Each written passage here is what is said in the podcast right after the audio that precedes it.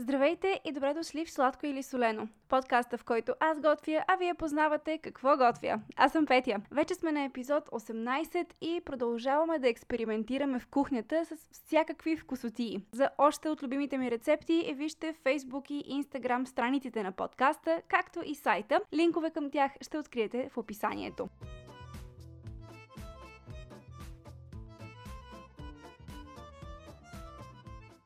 Преди да запретнем ръкави и да се захванем с днешната рецепта, обаче ви казвам първо какво сътворихме в предишния епизод. В епизод 17 приготвихме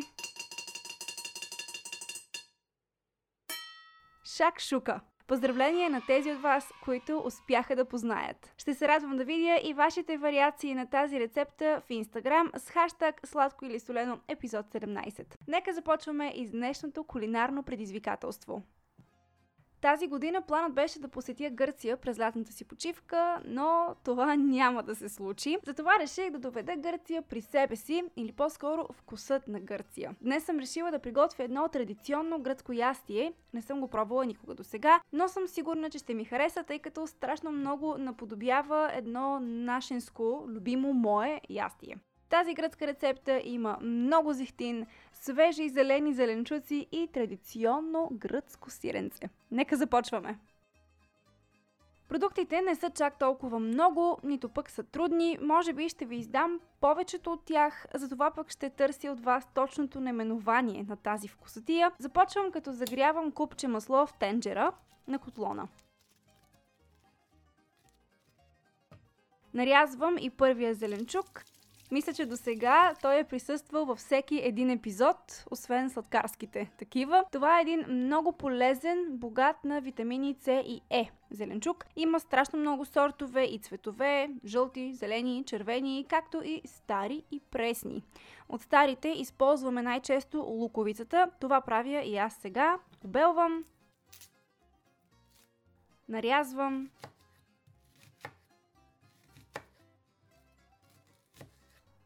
и слагам в тенджерата.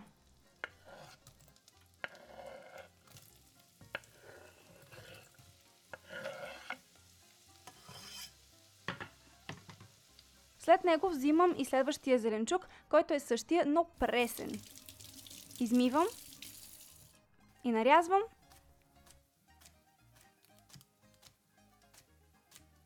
И слагам и него в тенджерата. Към тях добавям и една ситно нарязана скелитка чесън. И запържвам всичко до златисто.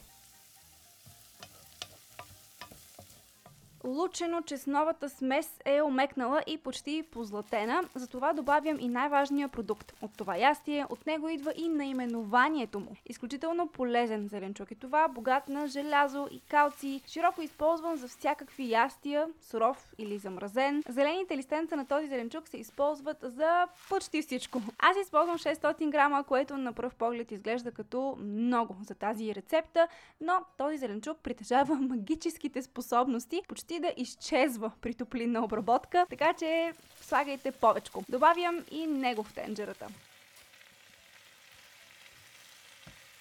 Зеленчуковата ни смес е готова. Оставяме на страна, за да изтине и продължавам с останалите продукти. Купа натрушавам традиционно гръцко бяло сирене.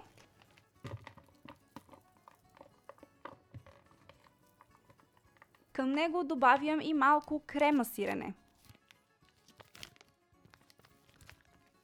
Яйца. И разбърквам. Зеленчуковата смес вече е поистинала. Отсеждам и я добавям към млечната смес. Разбърквам до хомогенност и овкусявам с черен пипер, индийско орехче и копър.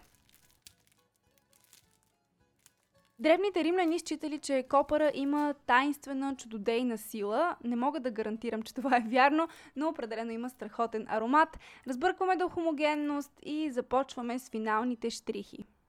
По желание може да добавите и малко сол, но не забравяйте, че вече сме сложили сирене. Тавичка започвам да подреждам ястието. Първо обаче я намазвам обилно с зехтин. Цялата тази смес, която приготвихме, е обвита в тесто на тънки листи, които гърците наричат фило, ако не се бъркам. Ние им казваме по друг начин. Оставям обаче на вас да се досетите как. Взимам два листа и разстилам в тавичката.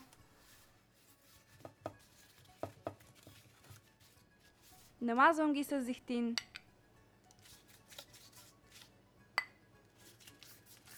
и покривам на кръст с още два листа. Изсипвам сместа и сгъвам останалата част от тестото, за да се получи форма на пай. Повтарям процеса с корите още два пъти, две кори зехтин, две кори зехтин и подпъхвам, за да запечатам добре от всяка страна пая и да избегна сместа да се разтече. Правя два разреза по дължината и пека в предварително загрята фурна на 180 градуса за около 30-40 минути или до позлатяване.